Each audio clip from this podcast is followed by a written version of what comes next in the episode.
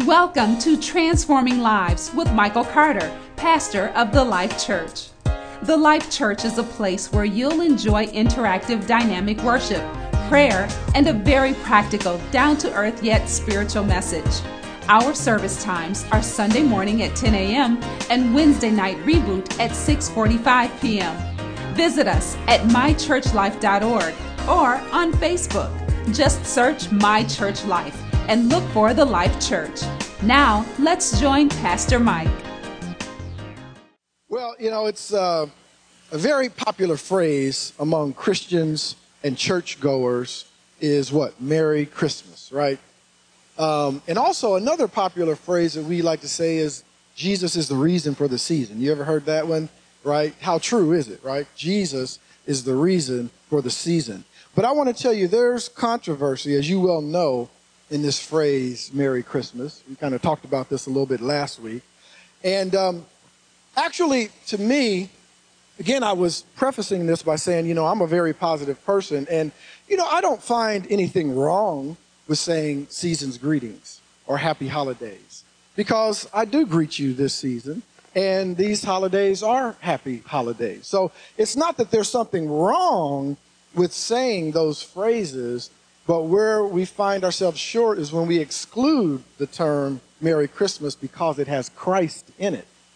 See, the only reason why it's happy holidays and the only reason why I greet you with happiness this season is because Christ came and not just came to be born, but he came to give his life years later on a cross. So when I say happy holidays, there's something behind it, even though people don't realize it. I'm going to say season's greetings instead of Merry Christmas. Well, the reason why you get to say that is because Christ came to give his life. So say it. You see? Say it. Go ahead and say it. I'm going to say Merry Christmas. And I don't care what you say, but I'm going to say Merry Christmas. You know, they, they convey a, a true sentiment, the, these sayings. But I was doing some research, and according to this Rasmussen report, this, this report that this person put out, there was a national telephone survey back in uh, 2011. And do you realize that this survey showed that 70% of American adults like it when stores use signs that say Merry Christmas? They don't mind it saying, in fact, they would prefer it to say Merry Christmas. Now, these were 70% of Americans. This is not 70% of Christians not 70% of churchgoers. These are just people on the street. They like it when we say Merry Christmas. Many a school choir, concerts, you'll hear the songs Winter Wonderland, but you also hear Joy to the World. Joy to the world. The Lord is come. Let earth receive her King. We sing it. We sing it. And so people don't mind that. And whether we realize it or not, the world longs for the love of Christ. Whether we realize it or not, the world, the world, people gathered together collectively long. Even when we don't know it, even when they don't know it, they long for the love of Christ.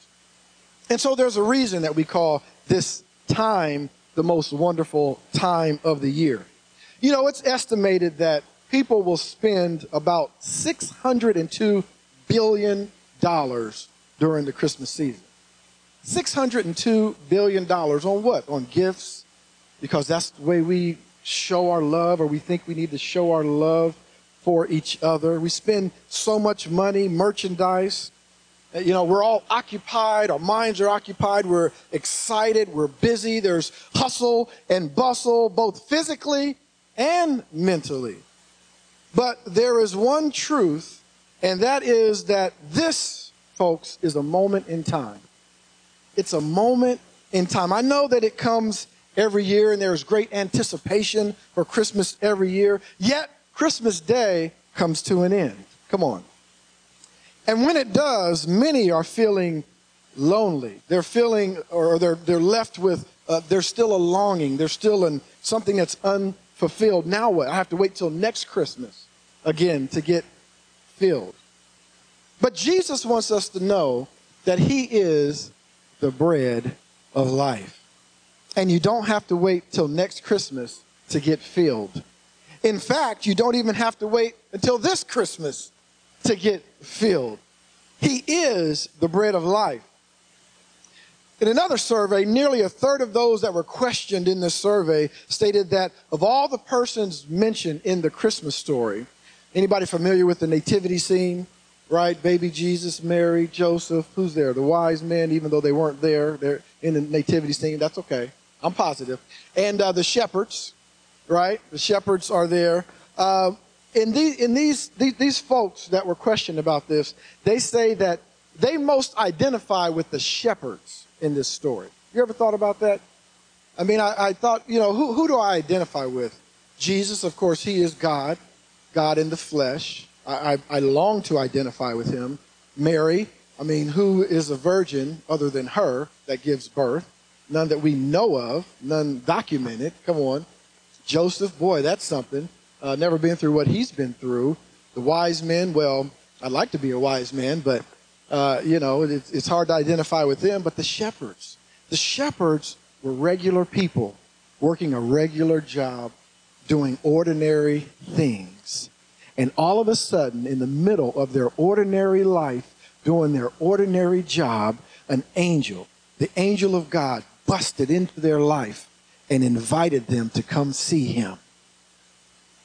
In the middle of their ordinary life, doing ordinary things. Now, I don't know about you, but I consider myself at most probably an ordinary person. I've done some extraordinary things, as you have in your life.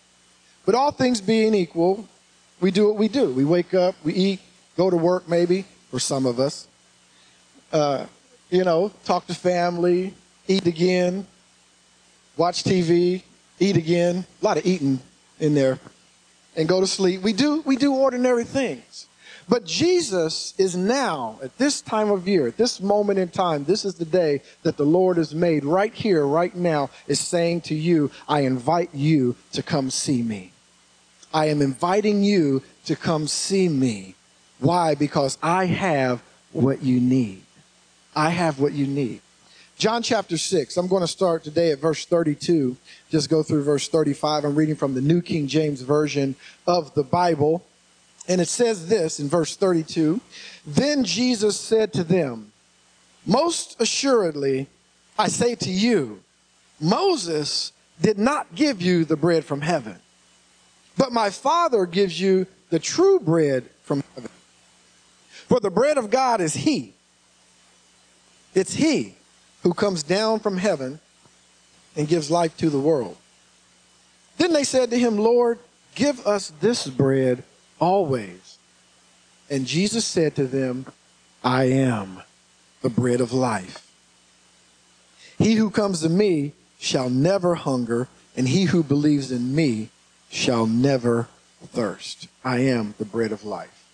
Now, just as a reminder for all of those who are on keto or Atkins diet or high protein, low carb diet, I get it. Uh, but just remember this that in ancient uh, Israeli times, in ancient church times, when they said, let's come together and have bread, they were even more so talking about we're going to share a meal together. That represented really their whole meal. They were talking about bread, yes but it often meant we're simply coming together to have a meal together. In fact, we use that phrase today. Let's break bread. Let's get together, break bread together. It means let's just have a meal together. Let's get what sustains us. So when we talk about the bread of life, we're talking about necessary food. Come on. And that expression and the expression of that eternal necessary food was provided for us when Jesus was born in Bethlehem. Bethlehem, the house of bread. Beth, Hebrew word for house. Lehim, Hebrew word for bread. The house of bread. Jesus, the bread of life, was born unto us. Born unto us. About nine in ten Americans, and nearly all Christians, it's a shame to say nearly all Christians, but nearly all Christians say that they celebrate Christmas. I can't imagine a Christian not celebrating Christmas, but that's what the stats say. Surprisingly, a big majority of non Christians in the U.S. also celebrate Christmas. That includes about 80 to 90% of people who say they have no religion, but they still come together at Christmas time to acknowledge it. Even kids have an idea uh, where Christmas came from, despite our best efforts to uh, get them from the original theme by having them wake up early in the morning to get all the gifts that they can get. Come on. Despite our best efforts, they know in their heart where Christmas comes from. They know where it comes from. And so there's a longing, there's a longing, and there's a gap between where folks are and their understanding of Christmas and getting to sup on that bread of life on a daily basis. I came across a story that said this guy Jim, he was leaving church after Christmas services when the pastor greeted him and said, Jim, it's time you join the army of the Lord. We need to see you every Sunday. He said, I'm already in the army of the Lord, Pastor. And then the pastor said, Well, then why do we only see you on Christmas and Easter? Jim looked to the left and to the right, and he leaned over to the pastor and he whispered, I'm in the Secret Service. Come on. Come on, some of us are in the Secret Service. but you know what? God doesn't have a Secret Service.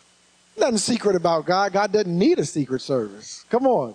He doesn't need a Secret Service. He needs you present and here every day. Jesus said, I am, I am. Seven times in the Gospel of John, he said, I am, beginning with this I am the bread of life. I am what you need. Why do you look so many other places? Why do you look for satisfaction in other people and relationships when you should come to me first? Come to me first. And I'll tell you how those relationships should go. Why do you look for financial security and so many other things when my word tells you how to lay it all out? If you would speak my word, I'll show you everything that you need. I am the bread of life. I am your sustainer. I am everything you need. Why? Because I created you that way. I didn't create you and then discover what you need. I created you to need me. That's what we have to understand. God created us to need Him. Job said this in, in chapter 23, verse 12. He says, I have not departed from the commandment of His lips. I have treasured the words of His mouth more than my necessary food. More than my necessary food. Job knew what was up. Job understood listen, out of all of this, I need the Lord. He is my sustainer. He is my prosperity. Come on, He is my healing. He is my source. He is, he is my overcomer and my overcoming. In Him, in Him do I move and have my being. Come on. He understood God's word is the bread of life, and Jesus is that word. So there's three things I want you to understand about Christmas and the Christmas story. The first thing is that we have to seek revelation more than information. And here's what I mean by that. It's certain, it's certain that we need information. Certain that we need information. In fact, I, you know, I've often said and I've often thought, uh, you know, Lord, you have called me to this pastoring and also preaching, if you want to call it that. And uh, we're never supposed to compare ourselves, but when you know, you look at others, you see that some preach a little bit more, some teach a little bit more, and I probably would fall on the side of teaching a little bit. And uh, it's probably because what I enjoy the most. Because I, I love preaching, I do, but I know that preaching is inspirational and teaching is informational, and we need them both. We need to be inspired, but we also need the information, folks. We need the information. Come on, we know it. We need it. But here's what happens is sometimes we get caught up in our mind with the information and we get so caught up in that that we don't understand. In order to interpret that information, you need revelation because you can't interpret it by yourself because the letter of the law kills, but the spirit gives life. The spirit of God gives us life. And so you're never going to open a Bible and argue with someone that doesn't have the Spirit and be able to tell them everything that God wants them to know. Come on, because God has to open their ears. All you can do is give them the information. They need to get the revelation. And that's up to Jesus to reveal himself to them. Likewise, you are the same way. Don't just think you can just read your Bible, check it off a list, and say, I've read my Bible, and now I'm righteous. You must seek revelation. You must seek a Rhema word. Jesus is the bread of life, but he is Rhema bread for us. He's more than just physical bread. He is Rhema bread for us. He is everything that we need. In verse 49 of that chapter 6, it says, Your fathers ate the manna in the wilderness and are dead. This is the bread, talking about himself, which comes down from heaven, that one may eat of it and not die. I am the living bread which came down from heaven. If anyone eats this bread, he will live forever. And the bread that I shall give, here we go, a hard saying, folks. The bread that I shall give is my flesh, which I shall give for the life of the world. He goes on to say down in verse 57 As the living Father sent me, and I live because of the Father, so he who feeds on me will live because of me. This is the bread which came down from heaven, not as your fathers ate the manna and are dead. He who eats this bread will live forever. He goes on to say that from time, uh, from that time, many of his disciples walked away from him, walked away from him, and they served him no more. Jesus looked to the 12 and said, Will you walk away also?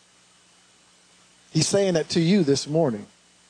Will you walk away also? Many have turned their back on me. Will you walk away also? Will you walk away? Or will you be like Peter and say, Lord, where will we go? You have the words of life. Even if I don't understand them, you have the words of life. Your word is true. Even it doesn't take me understanding it for it to be true.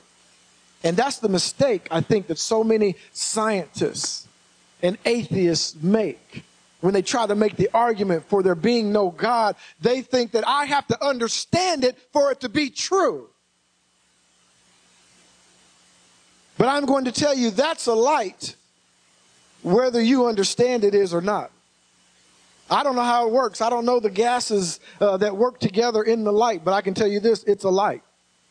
Whether I believe it or not, that's the way God, He just is. He just is. Whether you believe it or not. He's just simply God. And so, where will you go? Lord, where will I go? You have the words of life. I don't understand everything. I don't know what you mean when you say, eat my flesh. But whatever that is, I want to find out what you want me to do. And I'll do that because you are the bread of life. You are the bread of life. He is our provision. He's our provision. The second thing you need to understand is the provision preceded your need. Come on, the provision for what you need preceded your need. Come on, this is all this is all connected.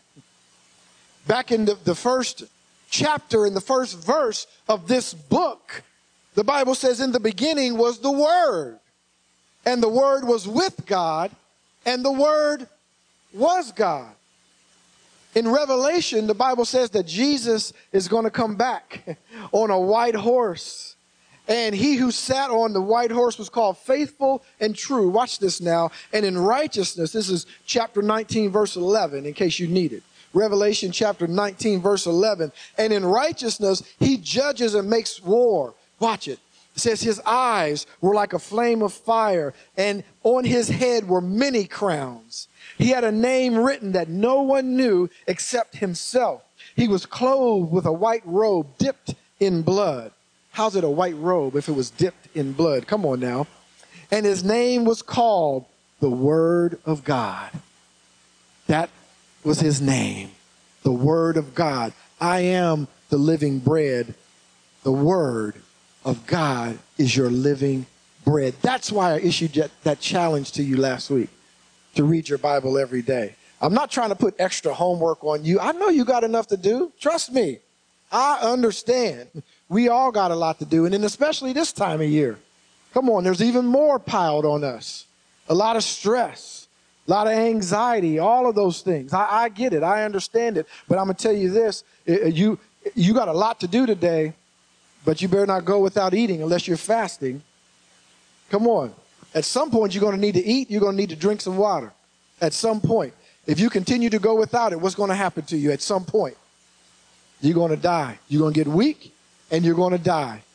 What do you think is going to happen to you spiritually if you don't eat the bread of life?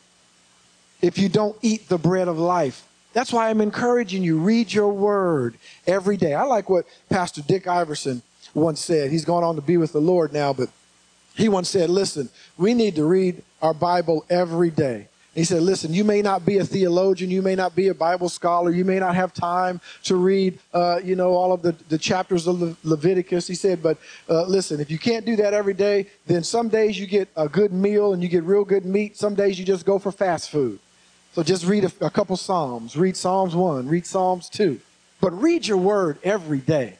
Read a proverb every day. Read something, a passage every day that your spirit might not only live, but get stronger and stronger. This is what's going to give you the, the, spirit. Listen, for the spirit to be able to reveal something to you, the spirit needs something in you to bring to life. If there's nothing in you to bring to life, if he brings something to you, you're not going to understand it anyway because it's not in you. Have something in you that the spirit can come to you and bring that thing to life. Come on.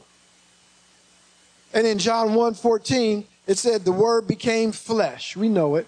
And dwelt among us. We beheld his glory, and it was the glory of the only begotten of the Father, full of grace and truth.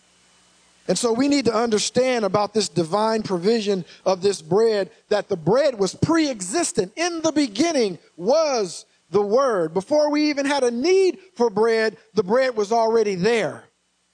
He didn't manufacture, he didn't say, uh, listen, are you hungry? Let me go make you some bread. The bread was already there.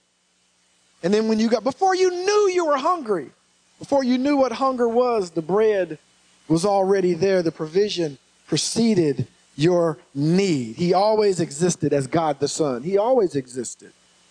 So there is divine pre existence. And then the last thing I want you to understand is the purpose preceded your pursuit. Before you knew that you were longing for something, you were longing. But before you even knew that you were longing for something, the purpose for that was already there. The purpose preceded your pursuit. In the cutting of the bread, there is a divine purpose. There is divine purpose tied to the eternal pre existence of the Lord Jesus Christ. Come on. This is a reality. And the reality that he came because the Father purposed him to come is one that we have to understand. It's not a casual thing. It's tied up in divine planning. It's tied up in divine. It's so, listen, there's such a clear statement. It's repeated again and again, and it's unmistakable. In verse 32, at the end of the verse, it is my Father who gives you the true bread out of heaven. This bread came from heaven. He didn't say, What do we got in the kitchen? Let me put something together. What's down here on earth? Let me throw it together. And when he did that as manna for the children of Israel, come on, it was a type and shadow of what was to come. I'm not going to put together flour and meal here on earth and give it to you, but it's going to come from heaven. This is bread that came from heaven for us. The bread of God is that which comes down out of heaven. It is there called the bread of God. It is God who sends the bread for us. The bread is God's to start with to give. And on down in verse 38, I have come down from heaven not to do my own will, but the will of him who sent me. The will of him who sent me. This is the will of my Father. And in verse 57 As the living Father sent me, so you have here divine preexistence and divine purpose. The Father sending the Son. The Lamb was slain before the foundation of the world. Listen, I want to remind you, I know that it's Christmas time. And our whole focus is on the nativity scene and the manger and the little baby Jesus because we're celebrating his birth. And what you do is you, at a birth, you celebrate the baby. But every year that you've been alive, you don't recall the hospital. Come on. You don't recall when you were a baby in your mother's arms every year that you're alive and we celebrate your birthday, do we? We celebrate you right here and right now. So think about that. This year we're celebrating Jesus. 2,000 years on the earth from the time he was born until now, but he was pre existent before that. I don't know what birthday this is. I just know he's pretty old. He's pretty old. Come on. He had a lot of birthdays. but this year, think about that. And then listen, I'm not against that. You, I'm a positive person. So you want to celebrate the baby Jesus? Absolutely. Because we, we remember that day. Yes, if it wasn't for that day. But I just want to remind you why he was born. There is a divine purpose. There is a divine purpose for the reason he was born, and it was to go to the cross. The reason he was born was for the cross. But there was a meantime. I came that you might have life and have it more abundantly. Come on. Now, it's not only the coming of the Son of God that the Father purposed, that's kind of a general reality. That is true. It's obvious. It's more than just this general reality that God sent his son, come on, for, uh, to be born in a manger, a king born in a manger. But he came that we might understand we need to live off of him every single day. We can't take a day off. Your heart doesn't take a day off from beating. I'm tired and I don't feel like beating today. I've been beating for 43 years every day. Good days and bad days. Days when you treated me right, you went to the gym, you went for a walk, I got a little exercise. Days when you sat around and watched your stories and ate a bunch of non heart healthy food and clogged up my arteries and my veins, I still beat. Today I'm tired. I'm not going to beat. What would happen? Come on. Don't do your spirit like that. I want you to understand this is the reason why we need to read every day. It's not in our spare time. It's not, oh, well, if I get time today. Come on. I know that. I'm the same way. I'm talking to myself. I don't think I'm just preaching to you. I'm preaching to me. Come on. But it's not, oh, well, you know, I got a lot of stuff to do. I got to take care of this, got to take so and so here, I got to make sure that I do that, I got to clean this, got to do laundry, got to do that and do this. And if I get time, then I better go ahead and read something. No, you better go ahead and read. You better put that on your schedule to read some of his word. I mean, every single day, folks. Every single day. Because one day your heart, your spiritual heart might decide, I'm, I'm not beaten because you're not feeding me. You're not feeding me the bread of life. And so I'm just going to stop beating. All this is consistent with Old Testament prophecy. Jesus said it's written in the prophets that they shall be taught of God. Everyone who has heard and learned from the Father comes to me. Comes to me. Now you're starting to see God's plan. He had this plan from the beginning, from the beginning, over and over. Jesus emphasizes this to us. He says, You gave them to me in his prayer to the Father. You gave them to me. You gave, they were yours, but you gave them to me. How did they become God's? By divine election. He chose you before the foundation of the world. Purpose pre existed your pursuit. When you came to God, He was already waiting. That's why Jesus told the story of the prodigal son. You think it was about the son, don't you? You think it was about that son that was out there in that hog pen. Yeah, partly.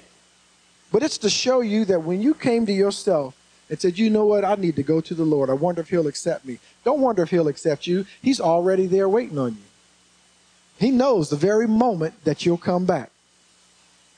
I love what Pastor Martin was saying this morning. Doesn't matter what you've been through.